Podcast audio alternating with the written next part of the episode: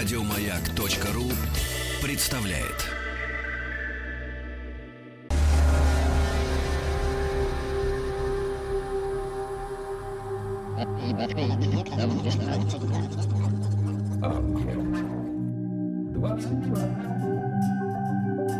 Объект 22.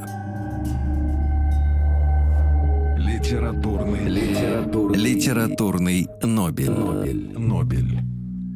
Это «Объект-22», я Евгений Стаховский, и здесь новая серия из нашего цикла, посвященного лауреатам Нобелевской премии по литературе. Мы идем как-то ступенчато, идем год за годом, и вот добрались сегодня до года 1978 и сразу скажу, что там 75-й лауреат Нобелевской премии по литературе, американский писатель еврейского происхождения Исаак Башевис Зингер.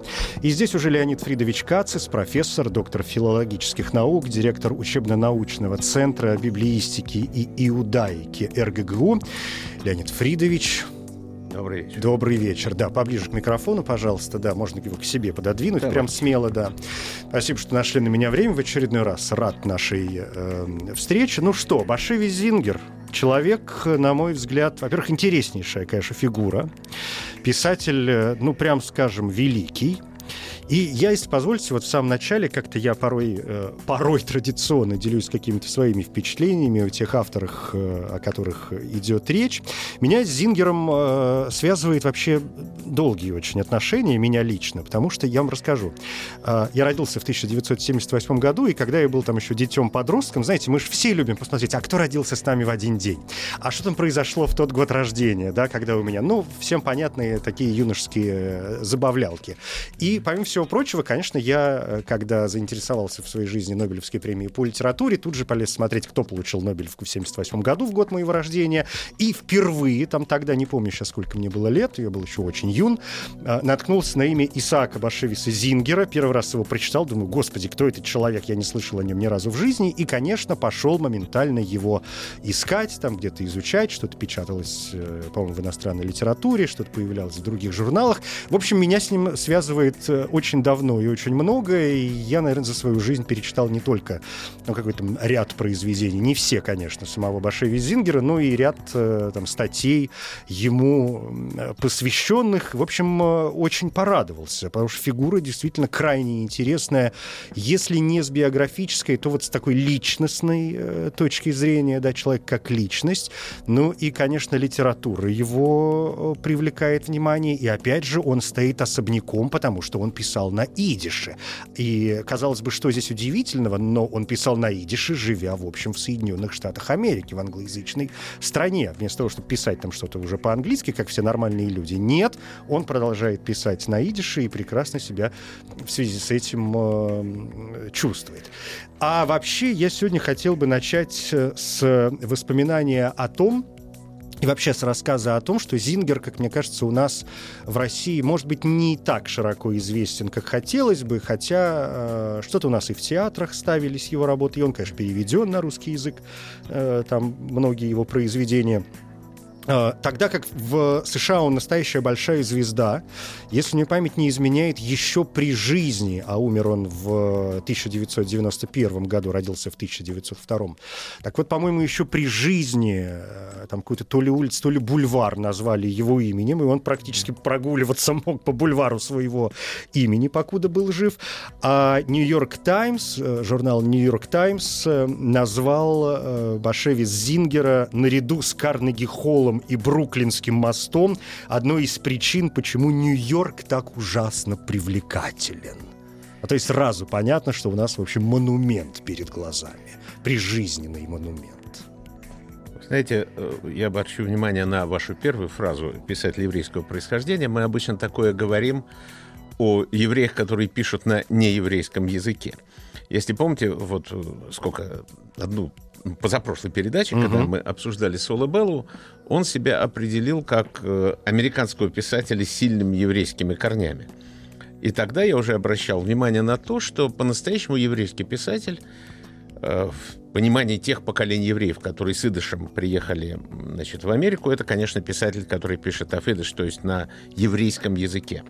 Когда на русский это переводят, тут и иврит сойдет за еврейский язык, и еще что-нибудь, ладина или какие-нибудь еще там виды. Нет, для идыша это вопрос принципиальный.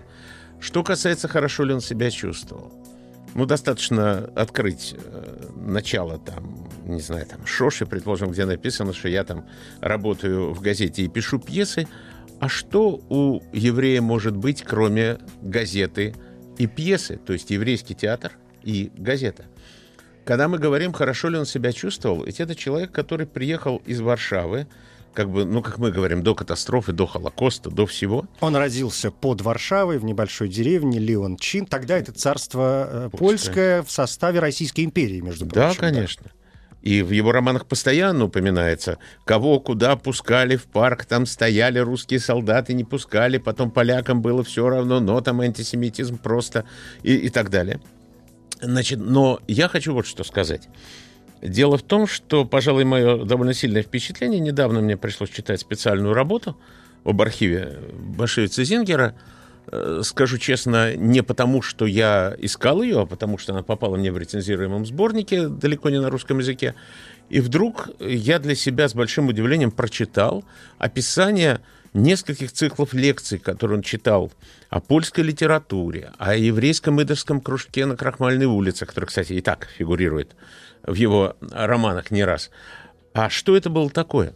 Дело в том, что идыш состоит из бездны диалектов, и даже когда мы с вами посмотрим потом про кукареку, про петушка рассказ, вы увидите, там даже петух будет э, кукарекать на разных диалектах идыша. И в какой-то момент Варшава стала мировым центром идыша. Постепенно это все перешло э, иногда в Берлин, иногда потом сразу же в Америку, и по понятным причинам, что в Европе такого больше не было после уничтожения именно идышского еврейства. Когда мы говорим, вообще говоря, о катастрофе, то подавляющее преимущество здесь будет именно у носителей этого языка. Поэтому, насколько он себя хорошо чувствовал, вопрос тонкий. И э, вот как бы ну, в еврейской критике, что ли, в еврейской, в данном случае, идышской, Э, все время говорили, что он слишком грубый, слишком эротичный, чуть, чуть ли, ли не порнографичный. Да, да, только вопрос, как это все смотреть, кто это говорил и почему это говорили, потом когда-нибудь, если сегодня время хватит, обсудим, насколько все это порнографично, если уж говорить серьезно, то, понимаете, происходила такая вещь, когда человеку говорили, что твой брат, значит, Юд Юдзингер – Э, что он, Исраэль Ишо, в смысле, что это с тех Исраэл и Ешуа, да. Ну, угу. я на идыш сказал. Да. Вот. Я почти перевел. Э, да, так вот, Ют-Ют, ну, две буквы Ют, угу. значит, имени. И, соответственно, что вот лучше бы, типа, ему там дали, там, а не тебе. А... Умер рано, он же умер там в 44-м. Да, да, году. вот как раз. Но вы понимаете, что это значит? Когда пишут просто, что и вот после смерти брата там какой-то кризис – ну, какой кризис э, между тем, что стало известно об Освенциме, и тем, что стало известно во время Нюрнбергского процесса, простите? Мы здесь, когда живем ну, вот в Советском Союзе, то в России и так далее, то для нас советские реалии как бы важны. Это там космополитизм, дело там еврейского антифашистского комитета и так далее. Все это в Америке было важно. Но когда вдруг тем, кто там живет, стало ясно, что вернуться просто в родные города вообще невозможно, некуда – Посмотрите, сколько об этом говорил там Шагал и так далее, э, в его именно такого рода текстах далеко не всегда на английском или французском языке, а все на том же, на еврейском языке, под которым я сейчас понимаю сугубо идыш. Так вот, в данном случае происходит следующая вещь. Э, Варшава была центром, где выходили десятки газет на идыше, с литературными объединениями, политическими партиями, на самых разных языках. И Спрашивали, кстати, по поводу языка уже у позднего Зингера. Есть такой документальный фильм, где э, потрясающее совершенно лицо, такой хитрецы у старика, вообще трудно себе представить. Я думаю, что какой-нибудь 80, может, 80 может, 82 год, чтобы я сейчас помнил. Длинный документальный фильм, где он просто такое автобиографическое интервью. И его, в частности, спрашивают, а зачем вы пишете на идыше? Кто это будет читать? И вдруг, значит, он отвечает – что значит кто? А кто думал, что возродится иврит? Может, и идыш также точно возродится. Это, с одной стороны, ну, юмор, а с другой, понимаете, такое тысячелетнее мышление. Все вернется, все будет как надо. Если оно есть, то и через тысячу лет тоже нормально. Такое очень э, еврейское отношение к истории. Это первое. Второе, это то, что даже когда люди читают его по-английски и переводят с английского, то здесь возникают очень серьезные проблемы. Когда я э, вот переводилась э, «Семья Мушкат» и переводил вполне выдающийся переводчик Александр Ливергант, куда уж дальше-то, вот, то, значит, мы с ним просто это обсуждали. Я увидел такие, например, тексты, что вы немножко ощутили, о чем идет речь. По-английски дословно было написано, э, канцлер синагоги взошел на паперть, скинул черный блестящий плащ, на который упал лисий хвост. Ну, замечательно, можно это все перевести. На самом деле здесь все состоит из э, терминов э, и сугубо религиозных. И по идее, по-русски это бы звучало примерно так. Габай, то есть староста синагоги, вошел на Арон Кодыш, то есть место, где хранится Тора, и снял с себя, значит, мантель, то есть плащ. Э, и игра бы здесь была в том, что покрывало на Тору тоже называется мантель. И, значит, снял с себя штраймлах. Это такой специальный круглый головной убор с действительно лисим хвостом. Это не монгольский лисий хвост, это совершенно другой. И вот таким образом вот уже из этой фразы видно, что творится. Что как... творится с переводами. Абсолютно. Но если бы это творилось с переводом, он это делал сам. Вот эти заготовки... Запутывал. Да, да. Нет, не запутывал. Он заготавливал для своих переводчиков с вот это. То есть вот проверял, как это будет. Хотел поиздеваться? Нет. Он был... Э, вот эта разница между еврейским писателем и писателем еврейского происхождения или американским писателем э, с очень большим, как там, значит, бэкграундом, угу. я уж не То знаю. есть корректнее его называть американский еврейский писатель. Абсолютно. Угу. И как раз вот он, собственно, стал персонажем литературы. После уже 70-х годов, там были многие обстоятельства в американском еврействе, я сейчас не хочу их обсуждать, появились люди, которые стали говорить о себе, что они американо-еврейские писатели. И в частности, одна из самых выдающихся таких фигур – это Синтия Озик, э, которая э, тоже пишет и литературоведение, и роман-рассказы, и всю повесть, все что угодно. Я сейчас уже достаточно лет, но вполне активно, и все такое. И вот у нее есть рассказ о том, как один настоящий еврейский поэт, пишущий на идыше, который с трудом читает это старикам по домам престарелых, там при синагогах и где-то, как он ненавидит этого удачливого, который сам себя портит на английском языке. Вот тут э, Башеви Зингер, который на английском языке, он еще же сделал завещание, что значит какие-то вещи печатать только по-английски, то вот этот вот удачник раздражал тех, кто были сугубо еврейскими писателями, кто говорил и писал на еврейском языке, обращаясь к евреям. И вот даже когда мы просто читаем аннотацию к очень хорошему переводу, вполне с раз, значит, романа Шоша, то вот мы читаем. Роман Исаака Башевица Зингера с интригующим названием «Нашома экспедициес», буквально «экспедиции души», был впервые опубликован на идыш в нью-йоркской газете «Форвардс» в 1974 году. Чего себе. И до сегодняшнего дня оставался совершенно недоступным широкому читателю. Такое название автор заимствовал из работ психоаналитического толка, которые издавались на идыше в 20-е годы. Я не знаю, что издавалось на идыше, это главная как бы сюжетная линия романа.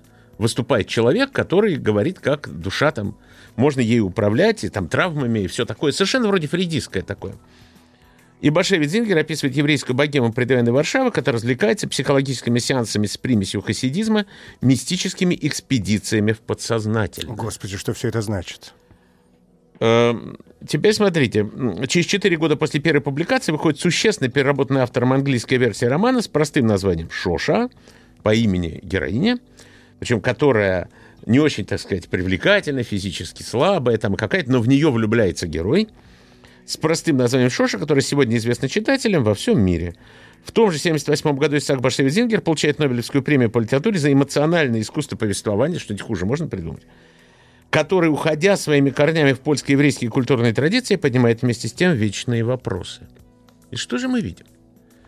Если мы с вами, когда говорили про Соло Беллу, который я следующего поколения, э, вот, и просто прожил на 10 лет дольше, там, и вообще чуть ли не наше современник, да, я еще помню, в журнале «Америка» какой-то рассказ в 70-е годы Башевица Зингер еще не Нобелевский лауреат, uh-huh. очень меня удививший. Знаете, мы тогда жили тяжело, поэтому везде, где что-то еврейское было, мы читали. Все это было довольно трудно, не советское, еврейское, советское.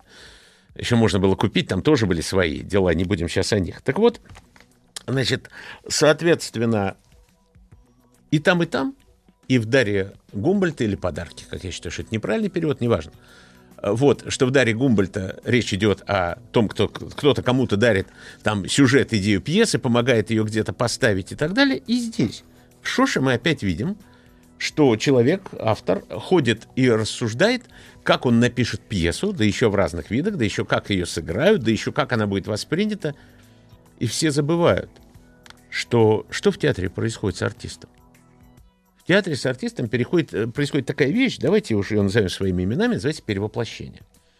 Когда мы говорим о том, что э, вот просто читаем роман и видим, я сейчас прочту буквально там абзачек.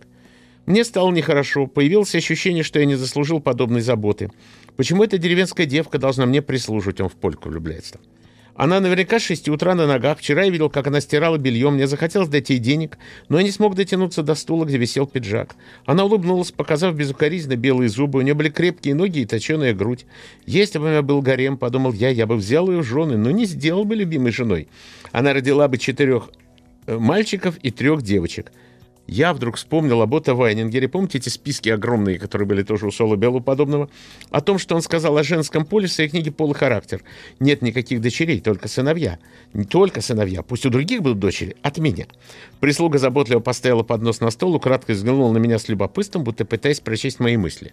Примечание. Отто Вайнингер, 8903, австрийский философ-психолог, считавший женщин носителем низшей формы сознания, которая присуща чувственности и примитивность. Да нет, не это он считал. Может, он это и думал о женщинах. Но главное была женская природа еврея. Это из этого появился потом Василий Васильевич Розанов. Ну а почему же пусть будут от меня только, сына, э, значит, никаких дочерей? Но это уже надо знать разные библейские законы, что если рождается от, там, в каких-то условиях, там, на войне, там, сын, дочь, это, конечно, запретные связи, разумеется, но они все описаны в Библии, в тех главах, которые сейчас читаются. И тогда кто-то что-то может наследовать, кто-то что-то нет. Тут абсолютно библейская штука. Плюс Вайнингер, который говорит о женственности еврея. Вдруг еврей, который, значит, сколько тут имеет? Три, пять. Вот это и называется эротикой. Значит, этих самых женщин, он ничего себе женственен. Но и это не все. Когда мы видим вот эти путешествия души, вот то, что здесь как раз и написано, «Нешом экспедициес», то нельзя просто так писать, что вот он там из какой-то хасидской среды, там э, сын какого-то хасидского равина. Конечно, но нельзя переводить э, то, что называется «в суде моего отца». Это называется бейдин, дом закона. Это су- су- суждение или принятие судебных решений, совсем грамотно по-русски говорить, по еврейским законам. Поэтому здесь надо говорить бейдин, вот, и, и никак иначе. И в суде моего отца, надо еще знать, что в еврейском как бы, законе написано «Дин и Бамалхутадин», вот он, Дин. То есть закон страны закон. Вот это все, что вокруг меня, мы соблюдаем. Но мы, вот евреи, вот это вот судит мой отец, отсюда и Дальше вся правда но жизни. Это, но это же получается совершенно невозможно. То есть для того, чтобы понимать и читать Башеви Зингера, нужно обладать всем вот этим бэкграундом. И получается, что он сам, я не знаю, там сознательно сужает свою аудиторию до, собственно говоря, только тех людей, Нет, которые вообще, что называется, в Ни теме. в коем случае. Вот это мы сейчас с вами перешли к этому самому серьезному разговору, ради которого я после Беллу сознательно согласился об этом говорить. Лучше бы было наоборот, исторически. Ну, как там Нобеля давали? Ну да. Помните, я же вам тогда сказал еще в начале, до той передачи, что что же мы делаем? Надо мы идти наоборот, ну что делать? Да, ну так получается. Так это ж печаталось в газетах на идыш. Ведь еще до середины 80-х годов еще были десятки там тысяч читателей. И это печаталось для них, для которой понимали абсолютно все. Вот причина, по которой он, может быть, иногда грубовато, может быть, иногда бульварно все это делал. Но ведь мы сейчас, когда с вами посмотрим, я надеюсь, во второй части еще себе позволю один кусочек, э, не жалко, как раз из петушка. Что там он будет делать? И почему этот петушок потом будет клевать чьи-то кишки, как это курица клюет кишки курицы. В чем там дело? Дело в том, что это и есть те самые э, идеи, когда душа из грешного тела переходит в праведное тело, порой через ту пищу, которую ест, в частности, курица. И это называется тикун, очищение души. Поэтому, если мы не понимаем, о каких, конечно, никакой шоши здесь не могло быть. Если вы хотите с английского переводить, переводите шоша. Если вы говорите, что роман переведен с идыша, то переводить надо, конечно, только как э, ну, не обязательно экспедиции души, путешествия души, про слово экспедиция еще и калька, не обязательно.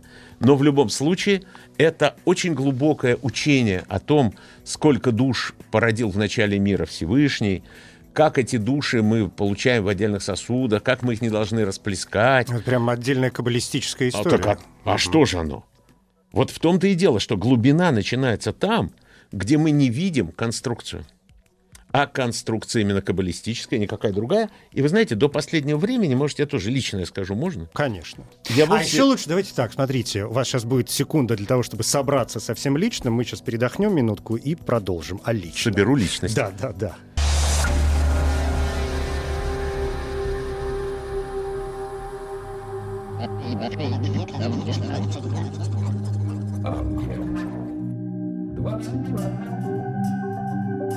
Объект 22. Литературный, литературный, Литературный Нобель. Нобель, Нобель. Я Евгений Стаховский, здесь Леонид Фридович Кацис, профессор, доктор филологических наук. Обсуждаем фигуру Исаака Башевиса Зингера, 75-го лауреата Нобелевской премии по литературе, это 1978 год. Леонид Фридович, вы обещали поделиться личным. А личным я делюсь очень просто. Дело в том, что когда я сам читал Зингера, вовсе не хочу сказать, что я вот сквозь там текст легко это видел. Понятно, что на идыше его класса я читать не могу.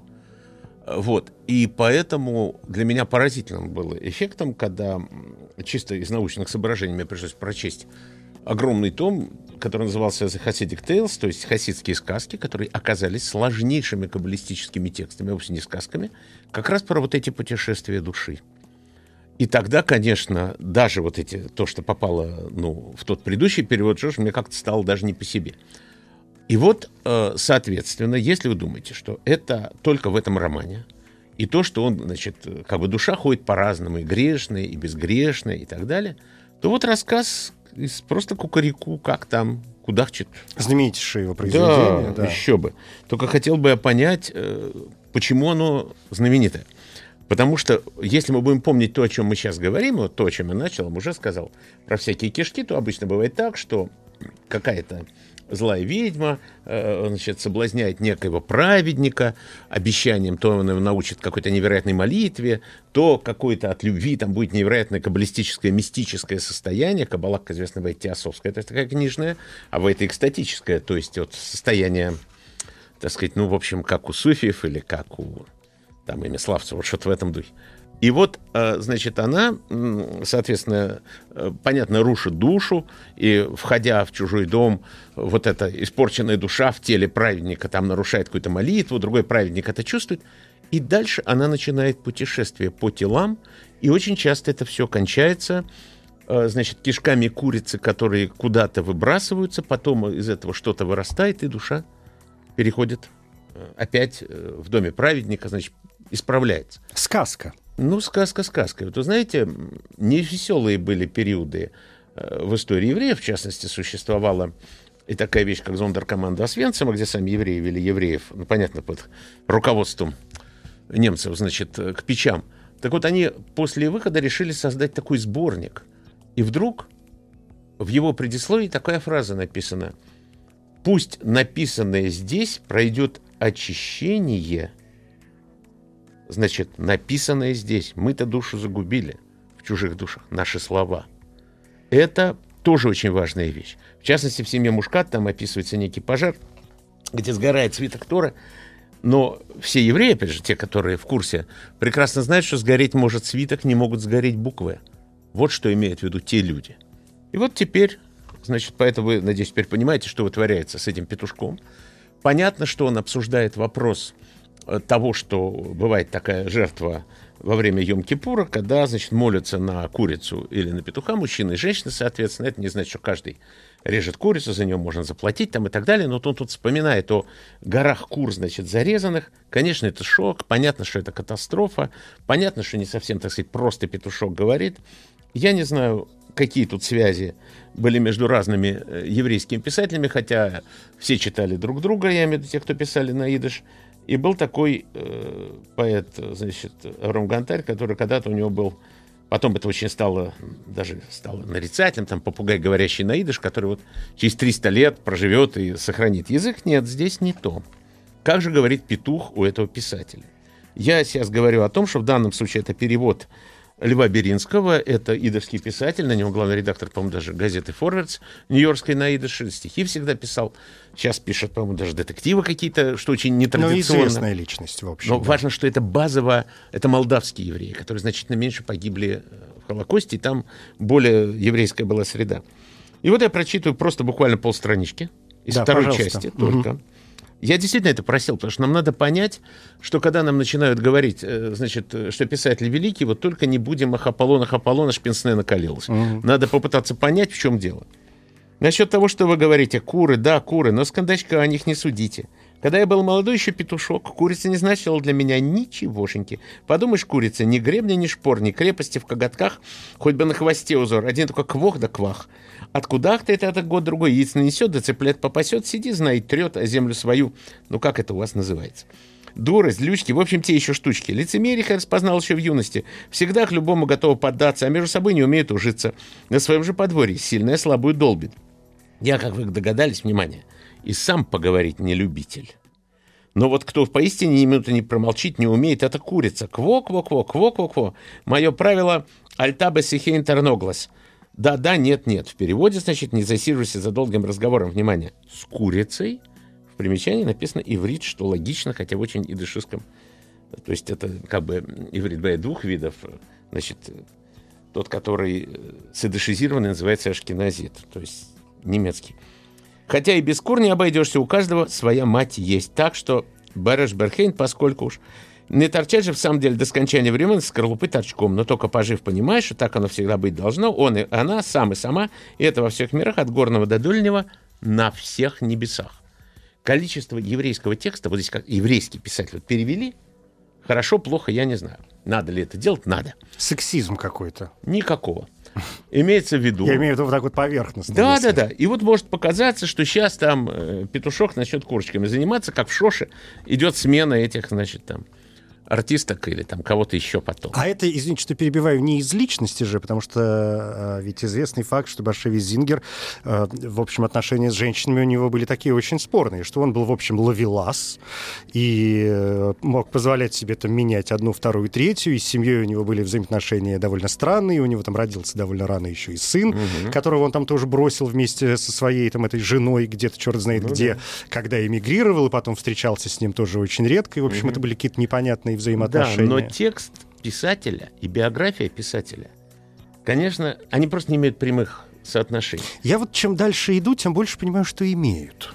Ну, давайте вот сейчас Почему-то, я... пом- я, конечно, просто- с профессором не могу спорить, Нет, ну, но вот смотрите. по моим личным ощущениям. Вы знаете, если бы это имело, то это были бы просто мемуары. Вот. Или личные письма. Имеет, Но конечно. Другое дело, что писатель переосмысливает Вот, всё вот. это, да. Вопрос же стоит в том, что писатель, если он переосмысливает для себя, если это какой-то авангардист, который не претендует на чрезмерное понимание, нет, он работал в массовой газете. Мы должны понимать, как выглядела Вот это газета. форвард вы имеете в американскую? Еще, конечно. Это же э, там под сотню тысяч тираж, может, даже, не знаю, было больше. не- Сейчас за все годы Ну, я просто важно, путаюсь. да, Нет, не это важно. Потому что, э, понимаете, когда можно было на встрече с редакцией заполнить Карнеги Холл раз в год, и невозможно было купить билет, то вы понимаете, о каком количестве тогда это читателей... Так я же это и говорю. Честно говоря, когда я единственный раз был в редакции Форвардса, первое, что мне показали, огромную фотографию, где заполнены просто люди стоят. Э, Вот, на каждой год- годичной встрече с редколлегией. Э, И вот как эта газета выглядела? Вы ее там открываете, и на соответствующих страницах вы видите, иногда шли два романа подряд. Один мог быть библейский, другой мог быть семейный там, и так далее. Э, Скажу честно, что я тоже не проявлял тут чрезмерного интереса, но когда-то мне пришлось заниматься историей э, доктора Живаго идыш, это отдельная невеселая история. И вот там я начал смотреть Форвардс, оказалось в другой газете. Тут я увидел, как эта газета выглядит, что там происходит. Так вот, и значит, соответственно, я все-таки хочу здесь два слова сказать. К вопросу о сексизме. Значит, каждую субботу мы читаем такой талмудический трактат «Поучение отцов». А в нем вы находите фразу «Не умножай разговоры с женщиной». Правда, в нем же написано, что надо жену ублажать. Что же это значит? А значит только одно, что э, жену надо ублажать и все такое, а вот что такое «не умножай разговоры с женщиной»? Очень просто. Если ты скажешь, что в субботу надо пригласить гостей и мудреца, а она будет говорить, что трудно приготовить, и что этот комментарий просто, то не умножай таких разговоров женщиной. То есть вот с какой курицей он мне разговаривает. Вовсе никакого сексизма. И э, говорить надо совершенно о другом. И дальше, если вы посмотрите, то вы увидите, что этот петух говорит еще на разных э, диалектах идыша, которые одинаково погибли. Тот идыш, который сегодня очень активно развивается в Америке в религиозных кругах, он по большей части венгерский. А это существенно другой. Ну, не хочу сейчас это говорить. Сам я дальний потомок того петуха, который во время она не на зажарку пошел, а стоял у трона самого царя Соломона. Я и всякие ваши местные говоры знаю, потому захочу ору, ну это, понятно, он поэт, он значит, по-русски изображает кукерику на манер литваков, то есть литовских, э, литовского видыша, и кекерики по-польску. Одно наше кукареку больше весит, чем 9 мер слов, ну это еврейское выражение, или 10. И не сам только крик, но как крыльями хлопнешь, как гребень твой вспыхнет, сдернешь клюв к небесам, как гри... э, сейчас э, простертом просторный вздуется перья вокруг горла. Это еврейская жестикуляция. Она тоже разная. И знаете, как вот, например, э, там, мне приходилось в литературоведческих э, книжках читать, когда кто-то там пишет, что значит, диалекты идыша отличаются, и кулинария отличается. И отличается, э, значит, вид фаршированной рыбы. Или когда пишет э, русский еврейский историк, значит, Дубнов, Шимон или Семен Дубнов, вот, что заседает э, какое-то правительство там, не помню, Литвы или Беларуси, тогда самостоятельно, и они рассуждают, где проходит граница между республиками, и кто-то кому-то говорит, да ладно, проходит она между ВУЗ и ВОЗ. То есть как читать? букву, значит, э, соответственно, ВАВ. И э, действительно, то есть вот у него вся эта картина идет, но когда пишется «семья Мушкат», вот обратите внимание, ведь это о чем? Это о полном распаде еврейской семьи в Варшаве. И дальше, когда уже люди приехали, вот когда мы с вами говорили про Беллу, вот он-то из не распавшейся среды, но он-то переходит на английский, поэтому он сразу говорит, что он не еврейский писатель. Вы понимаете, что даже Григорий Канович, такой очень известный, да, э, литовский, еврейский писатель, пишущий по-русски, говорит, я писатель русский, например. Хотя относит себя к еврейской литературе. Вот это очень своеобразное ощущение людей. Так вот, это то, что я вам сейчас специально к этой передаче приготовил. Я могу взять и переводы с английского, или просто английский текст принести.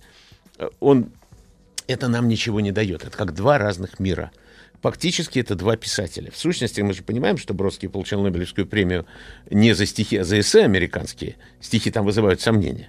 Также и здесь. Если бы он по-английски не был популярен среди того поколения уже внуков, после родителей, ушедших полностью, прям уходили просто в английский язык, все, прям прекращались, э, там целые районы переходили, люди переезжали из городов, и вдруг им что-то было нужно, то в известном смысле, еврейское, вернуться к корням, то в известном смысле он выполнял эту роль. А сегодня, когда в Израиле и в Америке появилось достаточно людей, знающих иврит, которые могут читать на том, что называется альтер то есть старый идыш, вот там какого-нибудь там 14-15 века, когда на английский тот же самый уже можно перевести или на русский, вот эти вот хасидские всякие повествования уже и по-русски появились в таком немалом количестве, вот теперь мы можем читать эти переводы с идыша, об этом писать, потому что вот то еврейское содержание, оно действительно не всегда определяется языком. Что-то вот про язык, я сейчас боюсь запутаться в э, воспоминаниях формулировки, но, по-моему, сам Башеви Зингер что-то как раз писал после, или в каком-то интервью говорил уже, кажется, после вручения э, ему Нобелевской премии о том, что эта премия, знаете, как бы обычно же в э, формулировке не указывают там конкретные произведения, это всегда какая-то довольно ну, расплывчатая формулировка, ну, в которую, да, да, да, да, в которую пытаются, значит, там напихать что только не. И э, с, в случае и с Зингером там, в общем, происходит приблизительно то же самое, но каждый, ну или почти, ну там, окей, половина авторов все равно пытаются переосмыслить эту формулировку. И э, он говорил о том, что эта премия, на его взгляд, э, не писателю, то есть не ему, угу эта премия не э, идишу как э, языку, но премия читателям на идише, то есть тем людям, которые продолжают твориться вот в этой языковой среде, и которые сохраняют эту традицию. Ну, языковую и, может быть, литературную. Во-первых, э, ну, тут сейчас разные процессы там с Идышем происходят, не сейчас их обсуждать. Но, конечно, да. Но я хотел бы заметить, что вот вы понимаете, когда мы, если вернуться к Ютью Дзингеру, да, Мгм. и их соотношению, вот К старшему брату. да, вот он тоже теперь переведен на русский довольно прилично. И вот там вы вдруг увидите, например, какой-нибудь рассказ, или там поезд, не помню, что это, станция Бучич. Вот это примерно то же, что Бабель.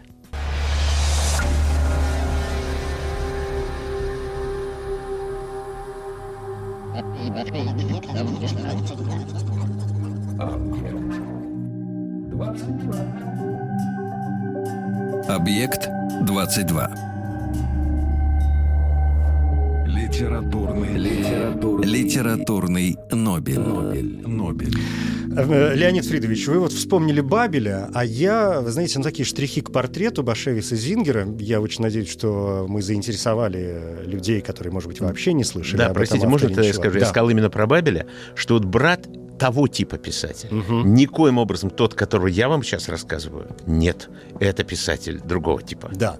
А я вот вспомнил как раз про писателя, что называется, или про человека этого типа. Я, мы, конечно, в рамках одной программы не успеваем э, рассказать всего об Ашевисе Зингере. Я очень рекомендую тем, кто нас сейчас слышит, пойти покопаться в биографиях, в архивах, в источниках. Они есть. И написаны статьи, и вы реально увидите, насколько это интересная фигура. Я вот сейчас, например, э, говоря об ассоциациях, и помните, я произнес где-то в середине нашего разговора вот эту фразу о том, что что он издевается, что ли, над Да-да-да. всеми нами. И у меня вообще впечатление от Зингера о том, что он действительно периодически вот в жизни своей издевался над э, людьми. Ну, скажем, есть известный э, случай, который я сейчас совершенно случайно вспомнил. Эм, Это было, по-моему, на его выступлении в одном из университетов Техаса. Он же, дав- он же сказали в самом начале, что он был звездой, в общем, большой. Да он лекции да, читал серьезные. Я- я с изумлением прочел, какого они уровня. Да, да, да, огромные. И помимо этого были, что называется, творческие вечера, когда не столько лекции о чем-то, а, что называется, пришли люди просто посмотреть на, на- на величину, да, прикоснуться к э, звезде. И вот на, эм, э, значит, выступлении в одном из университетов Техаса, где после там, каких-то слов, которые он должен был сказать, к нему подошел там некий сотрудник университета, который должен был вести все это мероприятие, и сказал, вы знаете, значит, господин Зингер, э, вот после вашей лекции, после чтений, конечно, будут вопросы из зала, и я буду вести всю эту церемонию. Может быть, есть вопрос, на который вы любите отвечать, я бы мог, значит, его сам задать из зала, чтобы вам тоже было приятно. На что Зингер ему отвечает, вы знаете, э, я слышал, что многие сравнивают мои произведения с творчеством Марка Шагала, чье имя вы сегодня тоже произносили, да? Вот спросите меня, Но не в пожалуйста... сравнении. Да, да, не в сравнении. Он говорит, а вот некоторые сравнивают, спросите меня, пожалуйста, что я об этом думаю. И закончились чтения, наступило время вопросов, и, значит, молодой человек встает и спрашивает, господин Зингер, э, как вы относитесь к сравнению вашего творчества э, с творчеством Марка Шагала? На что Зингер отвечает, вы знаете, это самый глупый вопрос, который мне когда-либо задавали. На самом деле он абсолютно прав, потому что и он, и Шагал создали целостные миры. Это для начала. Стали символами э, просто один для, вот, скажем так, восточноевропейское еврейство, такой памятник, и его очень трудно обойти. И когда у нас кончилась советская власть, и еще в перестройку, то многие художники, значит, э, которые были вполне советскими, стали это все рисовать. И вот э, э, покойный искусствовед Юрий Александрович Молок ходил по таким выставкам и говорил, посмотри, это шагализованные пионеры. Все летали. Вот, конечно, против. Нет, у него совершенно другая глубина, абсолютно неизобразительная, как вы видите. Но при этом психология на это наложена. И фрейдизм, и эротизм, и чтение современной литературы, ох, он там вполне образован. Кстати, у меня нет никаких сомнений, что очень много Сыдыша брал у него приемов, сюжетов и отголосков и Солбеллу. И вот, э, может быть, в заключение я просто скажу, что ведь такая дикая слава Башевица Зингера началась не с того, что он талантливо играл в свои американские переводы, а с появления крайне удачного перевода одного из его рассказов именно Солом Беллу. То есть оказалось, что из Идыша он попал в большой американский литературный мир на английский через человека, вот, который называл себя с американскими корнями, И одновременно с этим, может быть, на этом стоит закончить, то, что меня больше всего смущало, порядок этих Нобелевских премий, может быть, этим и оправдывается и порядок Нобелевских премий, и то, как это все происходило. Может быть, не исключено. Я вот не помню тоже, что это был за рассказ, по-моему, это был... Э, ну, сейчас я не могу вот вспомнить. глупец его тоже Может быть, да. была очень большая просто статья об Эллу, в том числе, где это было написано в иностранной Гимпл, литературе. Гимпл глупец, или да, Гимпл да, дурень его еще Ну, называют. глупец, да. конечно. Угу. Вот, и, значит, соответственно, да, по-моему, это Гимпл и был. Вот, собственно говоря, сегодняшнее, вот когда уже снова себя американо-еврейские писатели называют американо-еврейскими, и когда появился тот язык, на котором изображают идыш, помните, я в передаче да. про Беллу тоже вам говорил, let it be идыш, пусть это будет идышем, может быть, это вот итог жизни тех двух поколений, к которым относились те два в обратном порядке значит, получившие свои премии писатели. Спасибо большое. Леонид Фридович Кацис, профессор, доктор филологических наук, директор учебно-научного центра библистики и иудаики РГГУ. Спасибо. Спасибо. Объект 22. Литературный, литературный, литературный Нобель. Нобель. Коротко говоря, Исаак Башеви Зингер, американский еврейский писатель и переводчик, писал на идише, жил и работал в Нью-Йорке. Годы жизни 1902-1991. Имя при рождении Ицек Гирц. Также, возможно, именование Ицхок Айзек. Настоящая фамилия Зингер. Башевис дословно дочь Шива, это имя его матери. Также писал под именем Ц. Исаак Варшавский, Д. Сигал. Наиболее известные произведения. Романы Шоша, Семья Мушкат, Тени над Гудзоном, Враги. История любви. Книга Друг Кавки и другие рассказы. Некоторые некоторые произведения экранизированы. На русский язык, среди прочих, переводили Лев Беринский и Ассаль Эппель. Среди других заслуг Национальная книжная премия по детской литературе, Американская литературная премия Пен Фолкнер, медаль Бубера Розенцвейга, Зингер – почетный член Национального института искусств и литературы. Зингер – 75-й лауреат Нобелевской премии по литературе. Это 1978 год. Представитель шведской академии Ларри Юленстен назвал Зингера бесподобным рассказчиком и стилистом, мастером и волшебником. Особо были отмечены книги автора, действия которых происходят в Средневековье. Именно в исторических произведениях искусство Зингера проявилось в полной мере, сказал Юленстен. В литературный пантеон вошли многие из его исторических персонажей, мечтатели и мученики, личности ничтожные и благородные. В благодарственной телеграмме Нобелевскому комитету по случаю получения премии писатель пишет «Это чудесный сюрприз не только мне, но и всем читателям на идише». В Нобелевской лекции Зингер подчеркнул, что воспринимает награду как э, признание идиш, языка языка изгнания, где нет военной терминологии. Идиш — это мудрый и скромный язык запуганного, однако не теряющего надежду э, человека. Премия Исааку Башевису Зингеру вручена с формулировкой «Запылка, повествовательное искусство, которое, уходя корнями в польско-еврейскую культурную традицию, поднимает универсальные человеческие вопросы». Еще больше подкастов на радиомаяк.ру.